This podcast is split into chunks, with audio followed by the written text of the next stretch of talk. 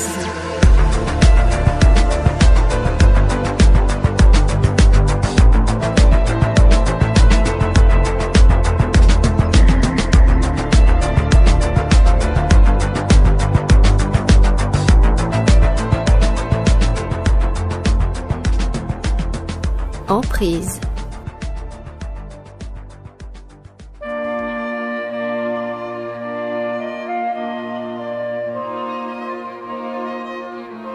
Le 13 février 2010, à l'invitation de la librairie Ombre Blanche et de la Cinémathèque de Toulouse, le réalisateur Bertrand Tavernier, décédé ce jeudi 25 mars 2021, était venu faire la promotion de la sortie en DVD de son film Dans la brume électrique, inspiré du roman de James Lee Burke, Dans la brume électrique avec les morts confédérés. En prise, aujourd'hui, avec Bertrand Tavernier, lors d'un entretien enregistré à cette occasion à la librairie Ombre Blanche et réalisé conjointement avec les journalistes de Radio Radio Thomas Cuvelier et Luc Magrina, de Radio Présence Louis-Marie Solaire et de Radio Campus Patrice Chambon. Prise de son et réalisation technique Sarah Hautesser pour Radio Radio.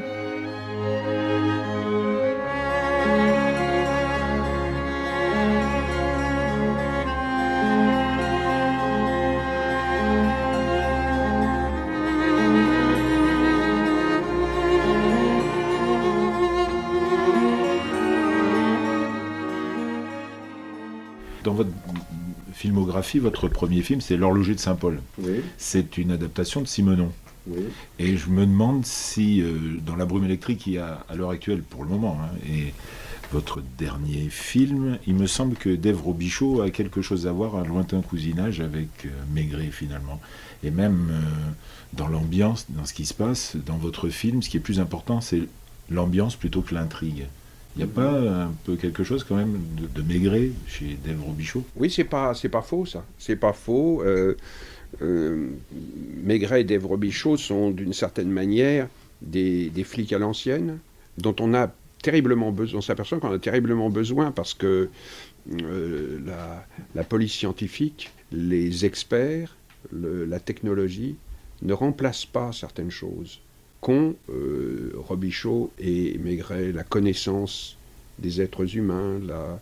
Alors, chez Robichaud, il y a l'extraordinaire connaissance qu'il a de l'endroit où il est né, qui, comme me le disait le, le shérif actuel de New Iberia, euh, Sid Hébert, me disait, ça, ce sont des, euh, ce sont des qualités qu'on n'apprend pas à l'école de police. Le fait qu'il connaît le passé de tous les gens à, 30-40 km à la ronde. Il, sait les rapports entre les familles, il sait leur, histoire, et, ça lui donne souvent des pistes fortes. Il dit ça, pour ça, ajoutait le shérif, même si il était mis à la retraite, moi je le prendrais, Robichaud, comme consultant spécial dans les services de police. Et Maigret, lui, il n'a pas la connaissance qu'à Robichaud, parce que Robichaud, c'est sur un, espace relativement euh, limité. Mais Maigret, c'est quelqu'un qui va aussi s'imprégner des atmosphères, qui va aussi s'imprégner de la psychologie des gens qui, qui, recherchent. Et il y a, je pense, chez Burke, comme chez Simenon, une préférence très très marquée pour, pour les personnages par rapport à l'intrigue. Non pas que l'intrigue ne compte pas, mais ce sont les personnages qui la créent plutôt que la volonté de, l'écrivain. Burke veut, donner l'impression que, que le, ces romans sont inventés par, par Robichaud, sont écrits par Robichaud, et pas par un, un auteur qui décide, qui multiplie les coïncidences, les rencontres fortuites pour arriver. Euh, voilà. Donc je, pense que les deux, tous les deux ont dit que pour eux, les personnages comptaient beaucoup plus que, que l'intrigue. Justement, euh, par rapport à votre rêve américain, on va venir avec la réédition de votre somme sur les réalisateurs américains ou, votre scénariste et votre livre ami américain. Est-ce que finalement, euh, votre rêve de film américain euh, fait donc aux États-Unis, dans la brume électrique, passer par le biais finalement d'un cousinage européen, français. Il n'y a pas.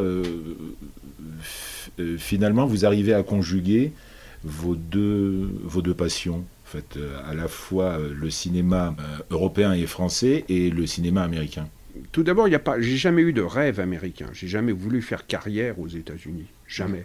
La, fascination que vous nourrissez pour l'Amérique et son cinéma. Oui, la connaissance que j'ai pour une certaine Amérique, pour, pour, pour, pour le, ciné, pour, pour, le cinéma, mais qui n'est pas la, connaissance que partagent beaucoup de metteurs en scène à l'heure actuelle, qui je sais pas, n'ont pas la même vision du cinéma que je peux, que je peux avoir. Je me sens beaucoup plus européen qu'américain dans, la, façon de, filmer, même si j'ai pris, il y a certaines choses que j'ai dû prendre, même sans m'en rendre compte, à, aussi à ce que j'admire.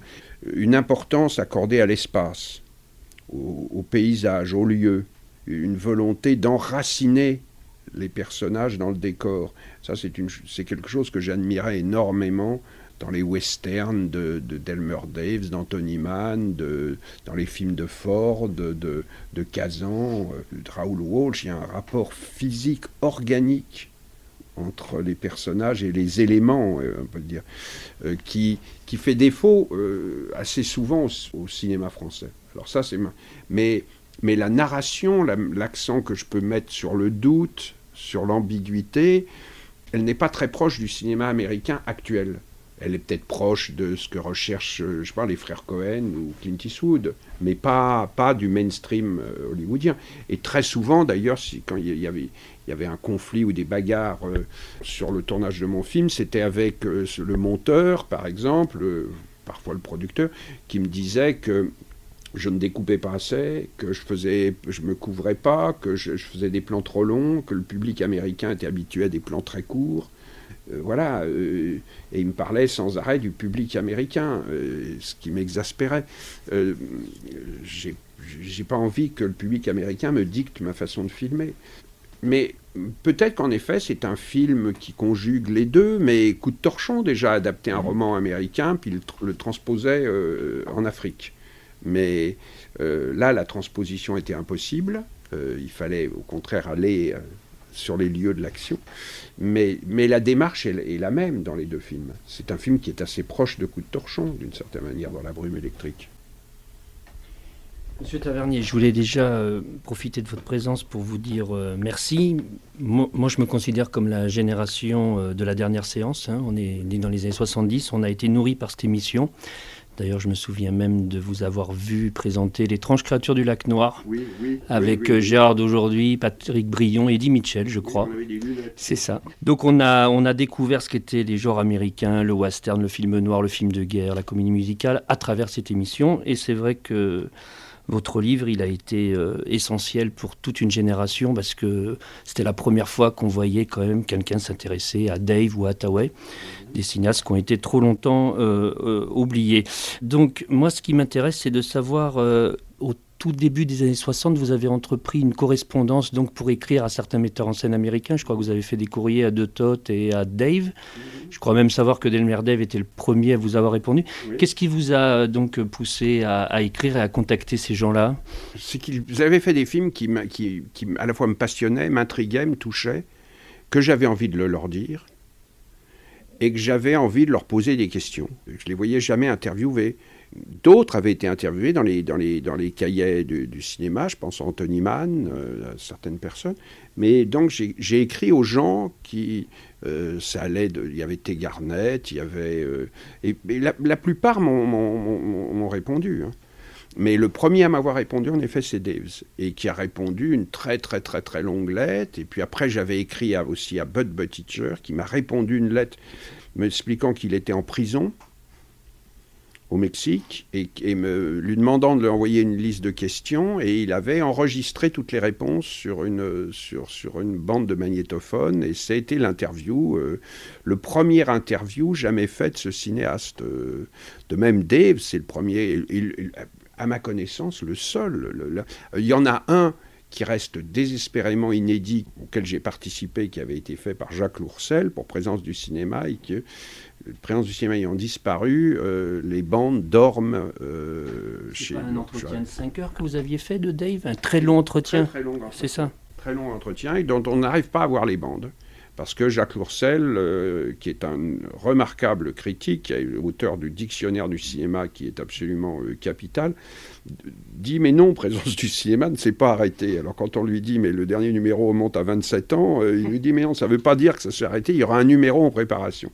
Donc je ne sais pas, je vais attendre, on va voir si un jour cet entretien refait surface. Voilà. Alors dans ce livre, vous avez quand même rencontré un, un personnage euh, à part, qui est très controversé, c'est Philippe Jordan. Philippe Jordan, scénariste, qui, à ma connaissance, je crois qu'il est le seul scénariste à avoir reçu un Oscar pour la meilleure histoire originale pour La Lance brisée, alors qu'il n'a jamais écrit une seule ligne.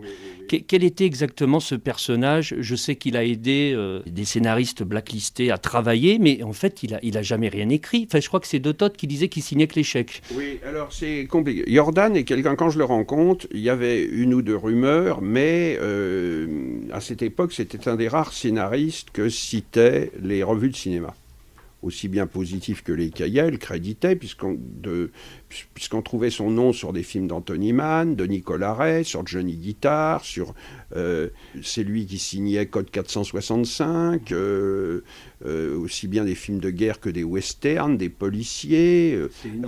C'était une filmographie extraordinaire. Charles Beach ou Truffaut écrivaient c'est le meilleur scénariste à l'heure actuelle du cinéma américain. Alors il y a eu quelques personnes qui nous avaient alertés. Même Bud Buttiker, dans son interview, parle des nègres de Philippe Jordan. Euh, et puis, euh, jusqu'au jour où euh, on tombe sur, des gens qui nous disent, mais vous savez, il y a plein de gens qui ont écrit, qui, ont, écrit des films que, que signe Jordan, que après avoir fait une série d'enquêtes, je l'écris et que c'est repris dans une revue américaine et qu'il y a une lettre de Ben Mado qui dit en effet j'ai écrit euh, tel film, tel film. C'est moi qui ai écrit Quand la marabunta gronde, que signe Jordan, hein. mais je n'ai pas écrit Johnny Guitar, dit-il. Mais par contre, j'ai écrit euh, Code 465, Le petit arpent du bon Dieu, Les sensuels, et il en donne à peu près 12 autres. Et là, on s'est mis avec, mon, avec Pierre Rissian à rechercher et, on a trouvé à peu près. Euh, au moins 25 euh, films qui étaient euh, signés Jordan et qui étaient écrits par Arnaud Dussault, euh, Bernard Gordon, Julian Alevi, tous des gens de, de, la liste noire qui étaient là. Donc c'est vrai que c'est un cas de quelqu'un qui a été plus par moment producteur, c'est-à-dire qui devait participer au film, mais plus comme lisant, euh, donnant son avis ici et là, des, quelquefois des idées, quelquefois faisant couper telle ou telle scène. Euh, alors là, les témoignages divergent un peu. Beaucoup de gens disent qu'il n'avait aucune ambition artistique et que c'était... Euh, c'était simplement, il pensait qu'à faire, à faire un peu de pognon. Et, plus on recherchait, plus on trouvait des, faits absolument sidérants, plus des gens qui nous en parlaient nettement. Joseph Mankiewicz, nous a dit qu'il a même euh, quitté la Screenwriters Guild quand la Guild a voulu maintenir un crédit sur euh, Jordan pour la Maison des étrangers. Mankiewicz, appuyé par le producteur, avait dit Jordan n'a pas écrit un mot du. De, il avait écrit un traitement qui était de la merde, enfin un scénario qui était de la merde pour Mankiewicz, qu'il avait tout refait. Mais la règle de la Screenwriters Guild impose que la personne qui écrit la première version du scénario est toujours maintenue sauf si le scénariste a chamboulé en ajoutant par exemple 7-8 personnages qu'il n'y avait pas dans le traitement euh, euh, dans cette première version. Euh, alors que Mankiewicz, ce qu'il a fait, c'est qu'il a réécrit toutes les scènes là, et le dialogue, mais la, la qualité n'est pas prise en compte dans le choix des gens qui doivent figurer sur un générique. Et donc, il restait rien du travail de Jordan. Et Jordan, après, a été crédité en effet pour La Lance brisée comme meilleure histoire, mais cette meilleure histoire, c'était Mankiewicz. Mais, il a quand même eu l'Oscar pour ça. Et il a eu l'Oscar pour ça. Il a eu l'Oscar. Aujourd'hui, c'est encore crédité. Bien sûr, c'est crédité, mais il y a plusieurs films où le nom des gens est apparu. Sur le CID, par exemple, Ben Barsman est apparu mm. à la place de Jordan. Euh, sur, je crois, la chute de l'Empire romain, les noms aussi sont arrivés. Sur, euh, je pense qu'il y a à peu près une, douzaine de films maintenant, sur meurtre, meurtre, sous contrat, je crois que le nom de Ben Mado figure à la place de Jordan. On est arrivé à trouver que même le premier film avec lequel il avait eu du succès, qui s'appelait When Strangers Marry, est un film qui en fait avait été écrit par un type qui avait un drugstore. Et, Jordan lui avait acheté son scénario 100 dollars, 150 dollars, et avait ajouté deux scènes qui étaient décalquées sur le Cat People de, de Val Newton et Jacques Tourneur. Mais, mais voilà, c'est un homme il a, qui a fonctionné, mais en même temps, beaucoup de gens lui en étaient reconnaissants parce que pendant la liste noire, il a permis à tous ces gens qui étaient, qui étaient interdits de travail de travailler. Alors pour lui, il faisait une bonne affaire parce qu'il les payait moins cher que le marché, mais il travaillait. Ils ont fait, euh, ils ont fait une quinzaine, de, vingtaine de scénarios, donc ils, recevaient de l'argent. Euh, euh, d'ailleurs, ce qui prouve que la liste noire euh, était un peu, euh, même si elle était extraordinairement euh, atroce à vivre, était un, un simulacre, parce que les impôts auraient pu retrouver très facilement la trace des gens qui travaillaient. Hein. parce que même s'il y avait un pseudo Là, dans le compte en banque, quand il y avait une déclaration d'impôt, la déclaration d'impôt ne se faisait pas sous pseudo. Voilà. Mais donc voilà, Jordan, c'est ça. Alors il y, a un côté curieux, hein. c'est que ces films, avant la liste noire, il y a, euh, paraissent, mais absolument le tout venant de la série Z. Il y a la liste noire où tout d'un coup ces films gagnent en ambition, en force, et là, et la fin de la liste noire, après, ils sombrent dans des, des, des productions qui, pour la plupart, ne sortent même pas au cinéma, vont directement de, donc là, ça, quand même, ça veut dire quand même que les nègres, au départ, ou les gens qui, l'utilisaient comme, comme le front, comme, comme euh, c'est des gens qui, faisaient du, qui, étaient des prête-noms. C'était mmh. eux qui avaient le vrai talent et pas lui. Martin Ritt, il avait fait un film d'ailleurs avec Woody Allen, je crois qu'il s'appelait Le Prête-Nom, qui était excellent. Et, et, et, m'a dit Pat McGilligan, ses mémoires sont horriblement mal écrites et sont pratiquement impubliables, tellement elles sont mal écrites. Tout à l'heure en bas, vous disiez que vous ne vous définissiez pas comme un, comme un critique de cinéma. Non. Donc vous avez fait un travail assez euh, essentiel. C'est pourtant Michel Simon qui disait par rapport à 50 ans de cinéma américain qu'il voyait un grand livre de critique. Mhm. Donc ma question, ça serait qu'est-ce que vous mettez derrière ce thème de critique de cinéma? Ben, disons que moi, je, me considère comme un amoureux du cinéma, comme un passionné de cinéma. quand j'aime un film et que je fais un boulot, j'essaie de le faire bien. Mais je ne suis pas critique dans l'âme. Je, ne me sens pas tenu, de, justement, dans l'obligation, d'après d'avoir fait un livre sur le cinéma américain, de faire un livre sur le cinéma anglais, de, faire un, de, continuer à ça. il se trouve que j'ai un coup de cœur, j'écris, et puis après, je, ce qui compte pour moi, c'est de faire des films. Le reste, c'est en plus. Euh, c'est une manière de... de alors, alors, à un moment, ça s'est trouvé, euh, mais par... C'est pas qu'une chose que j'ai voulu, c'est le fait d'avoir participé à 30 ans de cinéma avant d'être metteur en scène, fait que quand on l'a repris, j'étais metteur en scène, et j'aurais pu passer la main, mais en même temps, j'avais envie, moi, vraiment d'améliorer le livre. Donc j'ai préféré me, me coltiner euh, euh, les films, pendant que je faisais La vie rien d'autre, ça me, faisait un travail supplémentaire euh, à un certain moment, pas pendant le tournage, je ne le faisais pas, mais pendant la préparation, le montage.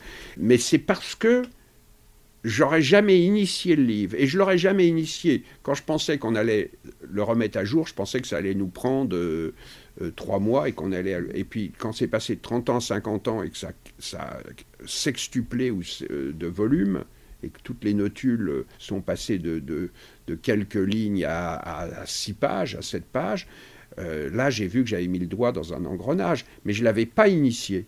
C'est une chose que j'ai, subie. Et comme j'ai une forme d'orgueil, j'ai décidé d'aller jusqu'au bout là-dessus. Mais ça a été souvent euh, très très difficile. Il nous tarde 70 ans de cinéma américain. oui, mais là maintenant, comme j'ai de plus en plus de mal à monter des films, euh, peut-être que je trouverai un moment, euh, je trouverai plus de temps pour pouvoir le faire. Euh, ça, c'est voilà. Mais on y pense, on y pense, on y pense, on y pense. Il y a un autre cinéaste qui a un peu le même parcours que vous, c'est Yves Boisset, qui avait participé à 20 ans de cinéma américain avec Coursedon. Et vous-même, d'ailleurs, vous aviez, je crois qu'il y avait même un quatrième, Pierre, Pierre Willard, je crois. Oui, et surtout Boisset, euh, Coursedon. Euh, moi, moi, moi j'avais un tout petit rôle, moi, là-dedans. Mais Boisset, non, il écrit plus maintenant, Boisset. Il a été un. il a fait partie. Dans les années 60, je parle. Oui, il écrivait beaucoup, mais il écrivait énormément dans le cinéma, 59, 60, 61. C'était un des, un des, un des piliers de ces revues. Il y, avait, il y a beaucoup de gens qui sont passés de la, de la critique à la mise en scène à cette époque. Il n'y a, euh, a, pas seulement les gens des cahiers, mais il y en a d'autres. Vous avez parlé tout à l'heure de l'énorme influence de Jean Villard sur, euh, sur vous. Est-ce que vous pouvez nous donner un petit peu plus de détails? En fait, Qu'est-ce qui, dans la mise en scène, euh, vous impressionnait chez Jean Villard La manière dont il éclairait des textes qui, à l'école, m'avaient semblé parfois euh, rébarbatifs et qui, quand il les mettait en scène, devenaient actuels, euh, vibrants. Euh, enfin, j'ai, jamais oublié la, découverte de Marivaux.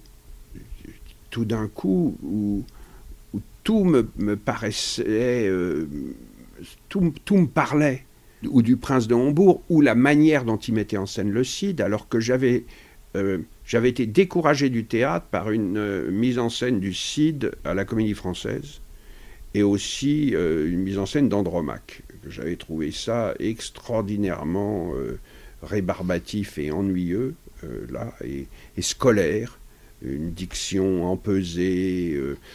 Il y avait Yonel dans les stances du Cid et c'était à qui ferait ronfler le plus les vers. Alors tout d'un coup, chez Villard, les vers étaient, étaient dramatisés, mais ils étaient, on, leur, on, cassait leur côté, leur, emphase. Il accentuait toujours, le, il donnait l'importance au sens aussi, sur le fameux roulement des les, bouts de rythme, comme ça. Comme, euh, et le fait aussi qu'il ne se croyait pas obligé d'avoir des décors que, avec, avec un rideau noir et une chaise, tout d'un coup, j'avais Macbeth, j'avais l'univers de Macbeth. Et, tout d'un coup, cette, imagination, j'avais on n'avait pas, besoin de, ça je l'ai gardé pour tous les films historiques que j'ai faits où mon, mon travail c'est généralement de retirer des accessoires des meubles des endroits d'arriver aussi à créer ça par la lumière et par le travail de caméra mais justement de ne pas avoir de côté euh, musée des traditions des arts populaires dans lequel on va mettre tous les objets que les gens avaient à l'époque dans une, pièce. Essayons de... de on, va éliminer une, quinzaine de meubles pour mieux mettre en valeur les trois qui vont rester. Et ça, je l'ai appris euh, chez, chez Villa. Il y avait aussi le, dis, la manière dont il arrivait à, donner un, sens aux pièces que je voyais. Il n'essayait pas, par exemple, de faire jouer, euh, comme l'avait fait Wells, euh, les, personnages de Jules César en, habit allemand. Nazi pour, pour, pour, arriver à, montrer le sens contemporain. On, l'avait naturellement, ça venait naturellement. Donc voilà, c'est la découverte de la langue française, la découverte de, de des mots, la découverte d'acteurs, qu'après j'utiliserai, un Noiret, Galabru, c'est des gens que je voyais au TNP. Hein. C'est comme ça qu'on peut, qu'on peut comprendre ou expliquer euh, justement euh, votre, euh, votre intérêt, votre passion peut-être sur les films en costume? Non, ma passion pour les films en costume, elle est née de ma passion pour, aussi pour Dumas. Et puis le goût de l'histoire, le goût de l'histoire, qui m'a sans doute été communiqué par mon père j'étais pas toujours très content de la manière dont on parlait de l'histoire dans les films français. Je croyais qu'il y avait soit la manière euh, désinvolte, assez amusante, dans ces films en noir et blanc, pas les films en couleur de Guitry. Mhm. Et sinon, il y avait, il y avait des, des, films que, je trouvais sinistres, et je continue à trouver sinistres, euh, comme euh, Lucrèce Borgia ou mhm. Madame du Barry. Alors, il y, avait, il y avait quelques exceptions, comme par exemple La Marseillaise de Renoir, que je trouvais formidable. Et, je me disais, mais l'histoire, ce ne serait pas ça, ou ce ne serait pas ce que je vois dans certains moments de films de Vittorio Cotafavi, de, certains, voire même certains films italiens, des, des, péplums euh, italiens. Non, mon goût pour les films historiques, c'est aussi le goût, l'importance que j'accorde à l'imagination. Je, pense que l'imagination est une qualité, que d'essayer de rêver sur une époque comme ça, c'est quelque chose qui est excitant. Hein, en tous les cas, quand je termine un film, j'ai l'impression que je suis plus intelligent que quand je l'ai commencé. Parce que j'ai découvert des masses de choses. Et j'espère que pour le public, il, en ira de même. Une chose, euh, donc vous avez dit que vous étiez plus un cinéphile convaincu, averti, et pas un critique, un, grand euh, metteur en scène, un grand réalisateur, ça c'est une analyse personnelle, mais aussi euh, un homme engagé parce que vous êtes parmi les 13 qui ont signé, euh, comment, euh, aux côtés de Pascal Ferrand notamment, comment vous abordez justement, vous voyez la création au sens large, à la fois cinématographique, mais aussi, vous nous avez parlé du théâtre et aussi, voire de l'écriture au sens large bah, la, création, c'est une série de batailles hein, qu'il faut mener. Alors ce sont des batailles aussi bien par rapport à mon métier.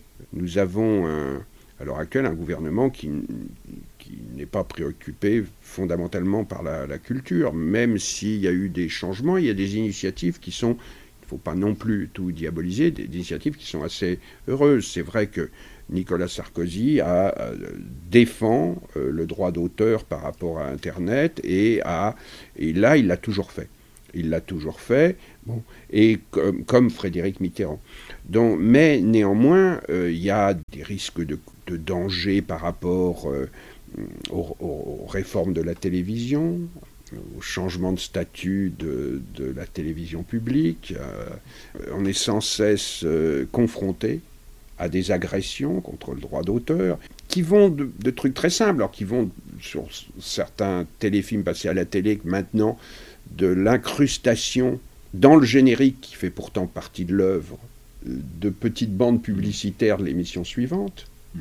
Même si cette, petite bande publicitaire est une comédie, alors qu'on est en train d'avoir le générique sur euh, Albert Camus, donc mm-hmm. sur une œuvre dramatique, donc tout d'un coup, il y a un droit d'auteur qui parle de l'intégralité de l'œuvre qui est là, qui est bafoué là, qui est bafoué sur le service public, sur ce service public où vous avez Arte qui passe des VF. Euh, que VF oui, oui, oui, oui, euh, donc, donc, mais ça, ils le passeront tant que les gens n'écriront pas. Hein et ne se plaindront pas. En même temps, donc c'est vrai que je, me bats pour aussi le. Maintenant, la production en France, elle est, elle est rendue difficile de par la concentration du pouvoir dans deux ou trois gros groupes, la façon dont on essaye de faire sauter la production indépendante. Voilà, tout ça, c'est des batailles contre lesquelles je me, mobilise et qui sont des batailles vieilles comme le cinéma français. Et les cinéastes se sont souvent mobilisés.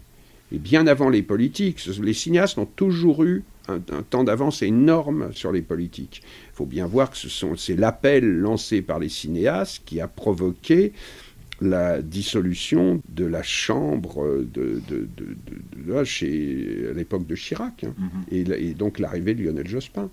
C'était parti d'une initiative de cinéastes qui avait fait un manifeste pour la désobéissance. Et là, on avait, on avait énormément d'avance sur le Parti socialiste et sur, euh, sur, le, sur, sur les élus, les élus qui étaient censés, eux, être, être aux avant-postes. Mais on est sans arrêt confronté aux œillères, voire même à la rigidité ou à l'imbécilité d'hommes politiques qui viennent vous expliquer, euh, que ce soit Jospin et Chirac, que Jean-Marie Messier allait euh, euh, sauver euh, la, culture française. Quand on lui disait, mais vous avez, c'est très dangereux qu'il fasse la fusion avec tout ce qu'il possède, son catalogue avec Universal, c'est très très non, ça va permettre de vendre la culture française à l'étranger. Et on n'arrêtait pas de, parler de, au contraire du, ou du problème de, à un moment de toute l'équipe qui voulait s'emparer de pâté et qui était liée à la loge euh, euh, MP2, la, fameuse loge italienne, et à la mafia. On avait réussi à stopper ça. Ça, on l'avait dénoncé bien longtemps avant que ça apparaisse aux hommes politiques. Et maintenant, ils ont bonne mine avec Messier. La manière dont il a coulé Vivendi, la manière dont, même il est condamné même aux, États-Unis, la manière dont tout, un catalogue de musique est passé absolument dans une boîte américaine. oui, on, est sans arrêt en train de se battre sur ces questions. Alors il y a ça, bon, bah, c'est ça fait partie de ma vie. Comme c'est des combats, ben, je les mène à l'intérieur de mes films, pour certaines choses. Encore que j'insiste que la plupart des films que j'ai faits sont aussi des films d'admiration. Il n'y a rien qui m'exaspère plus de dire Ah, vous êtes encore en colère contre quelque chose, quand un film comme ça commence aujourd'hui est d'abord un film d'admiration, comme L627, comme La vie rien d'autre, comme, comme Conan, comme euh, Oli Lola, comme dans La brume électrique. J'ai une admiration extraordinaire pour le personnage de Dave Robichaud. Voilà, donc euh, c'est le contraire. Si les films touchent, je pense qu'un euh, public, et, un public nombreux, c'est aussi parce que ce sont des films d'admiration et d'amour, d'une certaine manière. Le, problème, c'est que finalement, pour, pour toucher l'admiration, il, y a, comment l'impératif de, de, trouver de l'argent. Et vous avez dit que tout à l'heure, vous nous avez dit, euh, à propos de 70 ans de, euh, des films que vous aurez l'occasion de, l'écrire parce que justement vous trouverez plus d'argent pour faire des films. Bah, ça a été très dur. Euh, ça a été dur de monter, euh, de monter dans la brume électrique. on est tombé à l'époque sur une équipe de Canal qui n'est pas la même maintenant, qui a donné un accord et puis qu'on rencontre trois mois plus tard et qui donne la moitié moins, ce que j'explique, hein, la moitié. Il donne ça. La princesse de Montpensier, a, la préparation a été arrêtée quatre fois parce que le producteur Eric n'arrivait pas à boucler le financement du film. Quatre fois, on a dû, et pendant dix semaines, j'ai eu une équipe qui, par confiance envers moi, par amitié, a accepté de travailler sans être payé. Après, après ce début épouvantable, ce qui est, ce qui est formidable, c'est que le tournage, ça a été comme un rêve, et ça a été un grand, grand, grand moment de bonheur le tournage et le montage. Mais, mais, mais la préparation, euh, j'ai eu l'impression que je revenais à l'époque de l'horloger de Saint-Paul, où je ramais pendant deux ans pour trouver le financement du film, de Que la fête commence, euh, de L627, de, La mort en direct. Mmh. La mort en direct avait été sauvée par un producteur libanais libanais tout d'un coup. Je n'arrivais pas, c'est un mec, du, un producteur libanais qui m'invitait du coup pour. Euh, que je, le vois, que je sois gentil avec lui, dans des restaurants où il y avait des danses du ventre et j'étais, je dînais avec Jean Lefebvre. J'ai dîné. Euh, il n'est pas dans la mort en direct. Non, non, mais il dînait en face de moi, Jean Lefebvre. Tout ça, c'était euh, des, moments qu'on n'oublie pas. Donc. Ah, donc qui me racontait le film qu'il avait envie de faire, qui s'appelait Il y a des merguez dans la choucroute. il voulait un film qu'il voulait faire, qu'il n'a pas fait. C'est Philippe Claire qui Il n'a pas fait. Le film n'a pas, n'a pas atteint. Euh, voilà. Non, je il y a du, oui, il y a du merguez dans la choucroute. Non, il n'y a pas des merguez, il y a du caviar dans la choucroute. Enfin, c'était un truc, un, un, titre de ce genre-là. Voilà moi, ma dernière question, parce qu'on est, on est un peu fasciné, euh, les gens de ma génération, c'est Melville. Vous, vous, avez travaillé avec lui euh, sur Les Moments Prêtres. Vous avez été. Euh, sur le boulot, c'est et, le deuxième Quel homme il était vraiment Parce qu'on entend tout et n'importe quoi aujourd'hui sur. bah, qui gardait par exemple son chapeau dans les salles de cinéma. Ça, c'est des trucs surréalistes. Il le, gardait, il le gardait souvent. Il le gardait souvent, son chapeau. Il le gardait, je ne sais pas s'il le gardait dans les salles de cinéma, mais il le gardait en conduisant ses bagnoles, euh, sur le plateau, oui. Il avait, il avait le plat, euh, ça et des lunettes noires, oui, oui, bien sûr, bien sûr. Quand il allait voir notamment son film euh, fétiche, Le coup de l'escalier, il...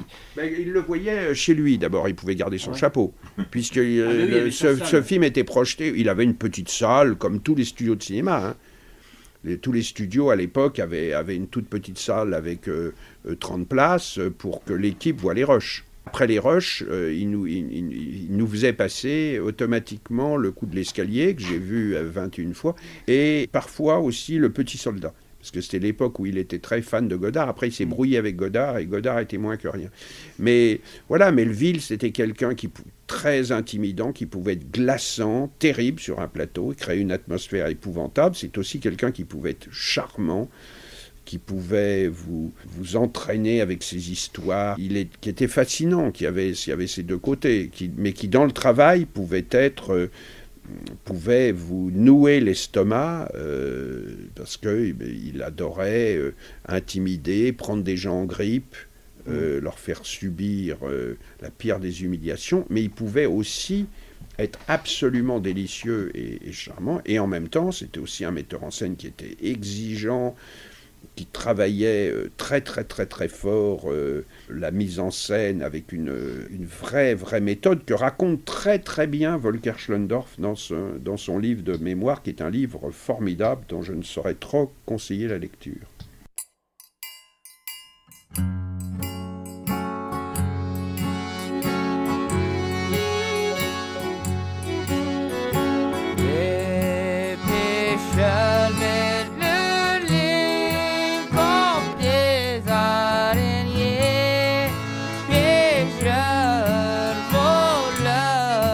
C'était Emprise avec le réalisateur Bertrand Tavernier, décédé ce jeudi 25 mars 2021. Entretien réalisé conjointement avec les journalistes de Radio Radio, Radio Présence et Radio Campus le 13 février 2010 à la librairie Ombre Blanche. Réalisation technique, Sarah Hautesser pour Radio Radio.